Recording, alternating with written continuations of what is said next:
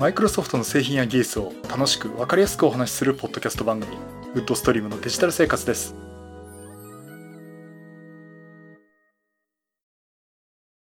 第658回目の配信になります。お届けしますのは木沢です。よろしくお願いします。はい今週もお聞きいただきありがとうございます。この配信はクラウドファンディングキャンプファイヤーのコミュニティより皆様のご支援いただいて配信しております。今回も安成さん、ホワイトカラーさんはじめ合計9名の方にご支援いただいております。ありがとうございます。ご支援の内容に関しましては、この番組ウェブサイト、windows-podcast.com でご案内しております。もしご協力いただけるでしたらよろしくお願いします。また、リスナーの皆さんとのコミュニケーションの場として、チャットサイト Discord にサーバーを開設しております。こちら、ポッドキャスト番組、電気屋ウォーカーと共同運用しております。よかったら参加してみてください。Discord サーバーの URL は番組ウェブサイトにリンク貼ってあります。またこの配信は Apple Podcast、Google Podcast、Spotify、Audible、Amazon Music で聞くことができます。はい、ということで、えー、っとですね、今週はちょっと録音の機材を変えています。てかマイク、マイクっていうかね、機材を変えています。あの、ここ最近はね、えー、ゼンハイザーの E935 という、あの、ダイナミックマイクを使って、オーディインターフェース経由でね、録音してたんですが、一応予備回線ってことで、えー、IC レコーダーのね、D、パスカムの DR40X ってやつ。で撮ってるんですが、今回ね、もう、そ、それも予備で撮りつつも、もう一個別の方法で撮ってて、実はこれが意外とうまくいったらどうしようかなっていう、一体今まで何だったんだっていうようなね、話になってしまうんですが、まあ詳しくは、ツイッターかなんかの方でね、えー、種明かしをしたいなと思っております。でね、今週もですね、またネタがあるようなないようなっていう話なんですけども、えっ、ー、と、ちょっとね、ブログで書いたネタからちょっと、まあ、tips 的なところをね、今回お話を、えー、していきたいと思っています。どうしようかな。お話3つぐらいお話していきますかね。えー、ということで、えっ、ー、とね、まずですね、あのい、いろいろ話題があるんですが、3つで、あの、Teams、マイクロソフト Teams ですね。えー、結構もう皆さんコミュニケーションツールとしてね、使ってる方非常に多いと思います。あのー、もう私も会社の仕事ほとんどこれ中心でやってるっていう状況で、本当にね、メールも使わなくなっちゃったんじゃないかなっていう感じなんですけども。ね、ここで普段やり取りして、電話の会話、ちょっとじゃあ話しようか、つってね、すぐ通話でね、繋げたりとかできますし、もう情報の共有もね、えー、もうすぐファイル貼り付けて、まあこれシェアポイントの方に貼り付けられるんですけども、えー、ちょっとね、そちらの方にも、えー、情報共有したりとかね。で、かなり、相当、相当便利に使ってます。あの、いろいろ文句なる方はね、いると思うんですけど。えー、というところでね。まあこの Teams ってね、やっぱりあの、敷居が高いと感じさせるのは、やっぱり事前にこのマイクロソフトアカウントというかその企業アカウントでちゃんとあの、登録されてることが前提で使うものなんで、そういったあの、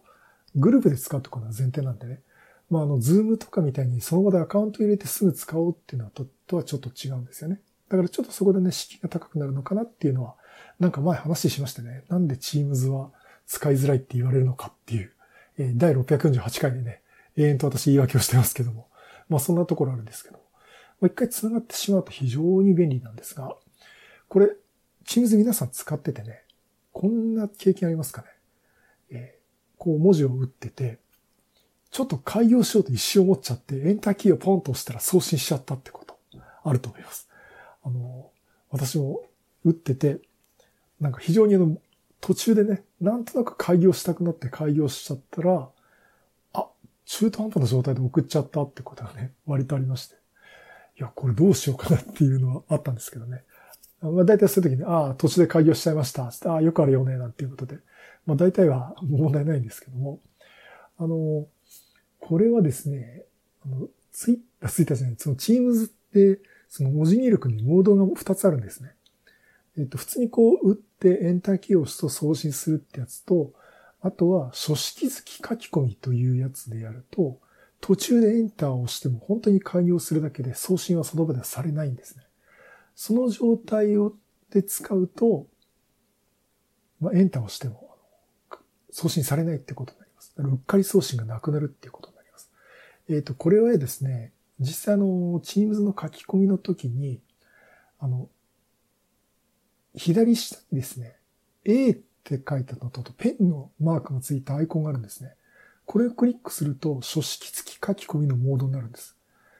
で、これをクリックすると、なんか、あの、入力画面のね、テキスト画面の上の方にあの、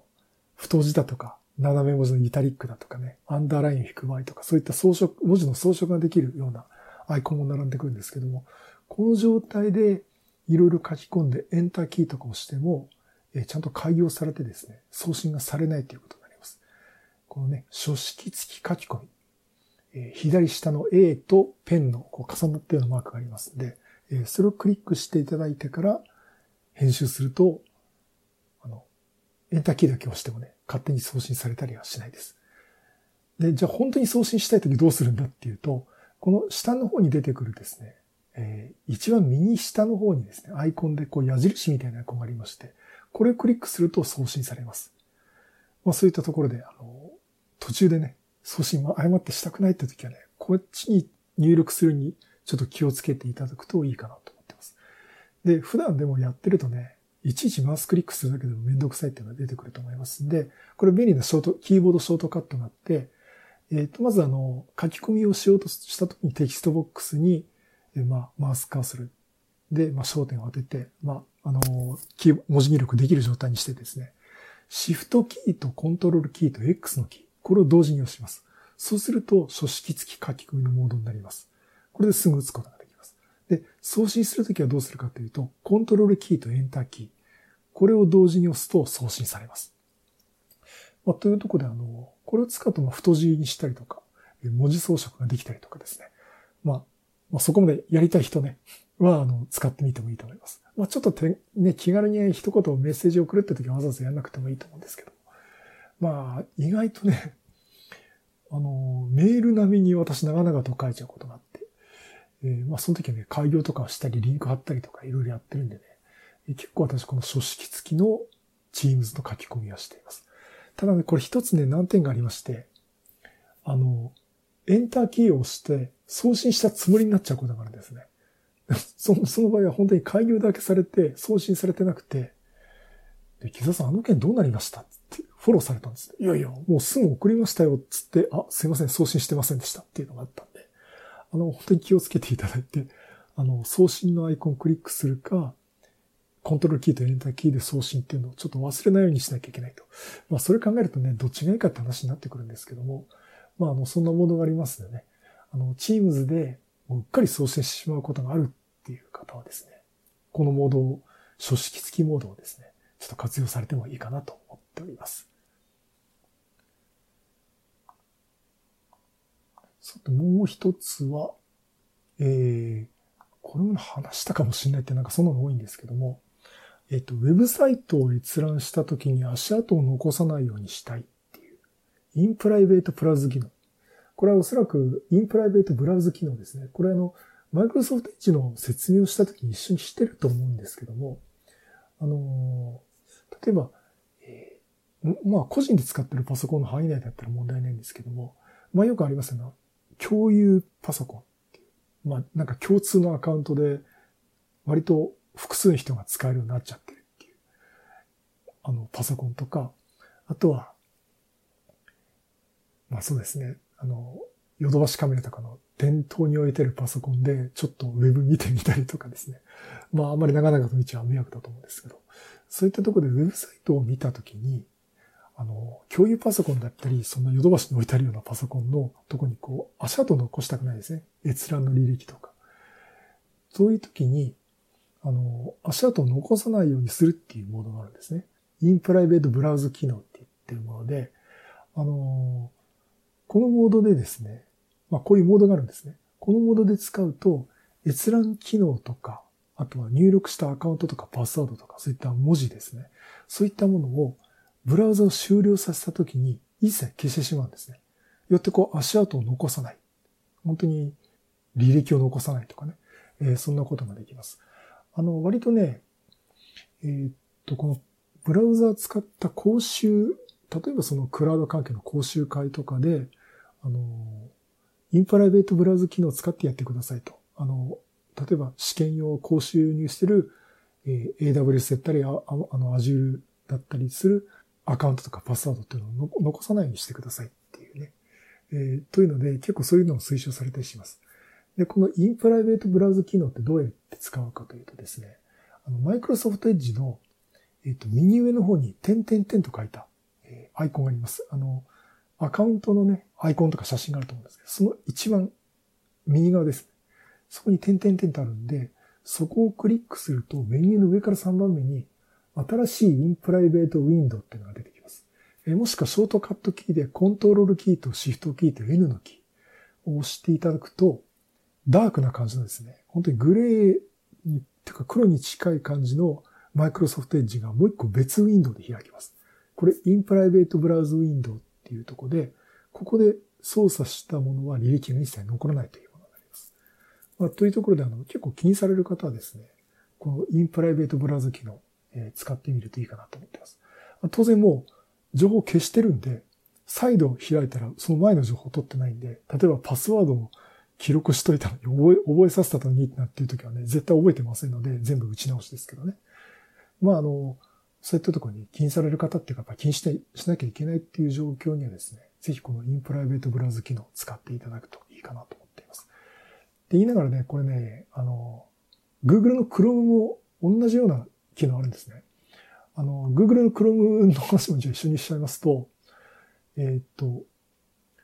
やっぱり右上のね、アイコンのとこに、縦に3つ点があるアイコンがあって、そこをクリックすると、上から3番目ね、新しいシークレットウィンドウ。ショートカットキーはコントロールキーとシフトキーと N のキーっていう、全く一緒ですね。えー、そういうね、えっ、ー、と、入力を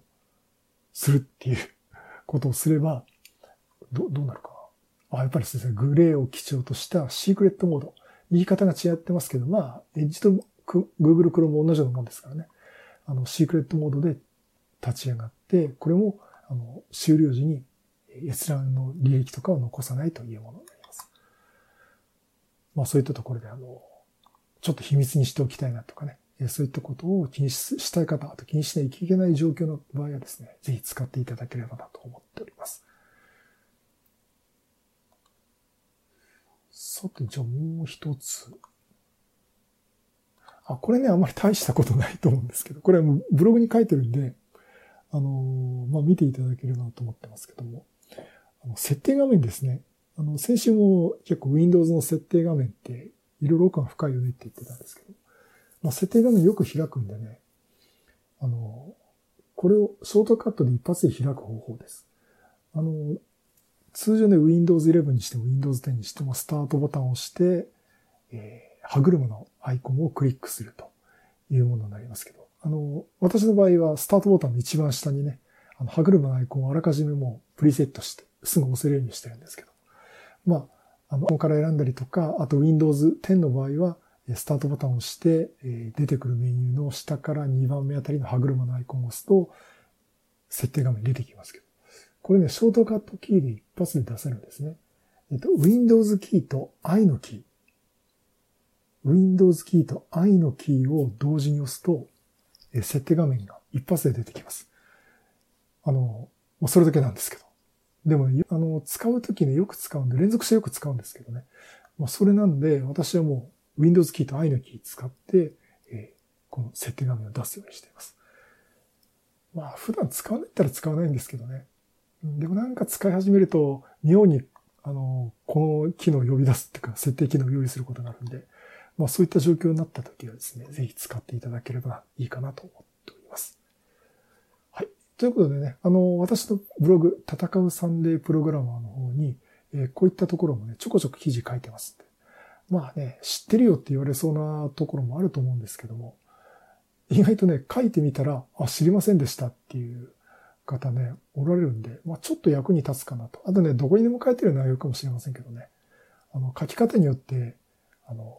合う合わないってあると思いますんで、まあ、もし合う方がいれば、これ私の記事ね、なんか参考になればいいかなと思って書いております。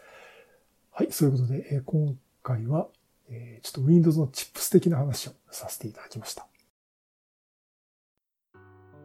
はい、第658回は、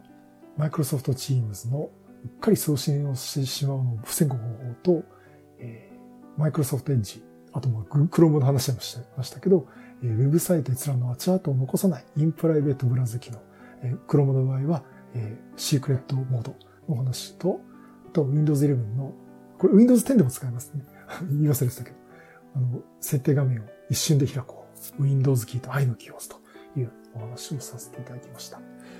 えー、ネタが苦しんで なんか心直しになりましたけど。まあ、あの、まあ、ちょこちょこね、やっぱりこういった便利なお話っていうか、なんか気づきになればね、いいかなと思ってます。で、またこういったね、お話をしていきたいと思っております。で、あの、先週話しますって言ってた、えー、ベアボン PC とミニ PC の話は、えっ、ー、と、ちょっとまた見直してですね、見直してっていうか、まだちょっと調べてる途中だったんで、えっ、ー、と、また改めてお話したいなと思っております。あと何かあったかなうん、あの、アマゾンのえー、ブラックフライデー、アマゾンだけじゃないですけどね、まあ、もうみんなブラックフライデーやってますけどね。まあ私のお友達って毎日がブラックフライデーな方もいるんですけども、えっ、とね、ブラックフライデー結局ね、何も買いませんでした。うん、まあよく耐えたなと。あの、ただあの、すいません、私あの、アマゾンのいろいろ紹介させてもらって、その広告経由でです、アマゾンそのサイリンク経由ですね、買っていただいた方ありがとうございます。本当にどうもありがとうございます。まああの、まあ、いろいろと紹介はできたかなと。あの、ワイドモニター安いやつがあったりとか、モバイルバッテリーだとか、ルーターだとかね。あ、これいいかもっていうのはね、割と紹介をさせていただいて、まあ、お役に立った方もいるかなと、えー、そんな風に思っております。でね、今回結局買わない、買おうかどうしようか最後に悩いのはね、ロジクールの M575 っていうトラックボール。あれをね、買おうかどうしようかすっごい悩んでるんですけど、で、あの、いや、これ、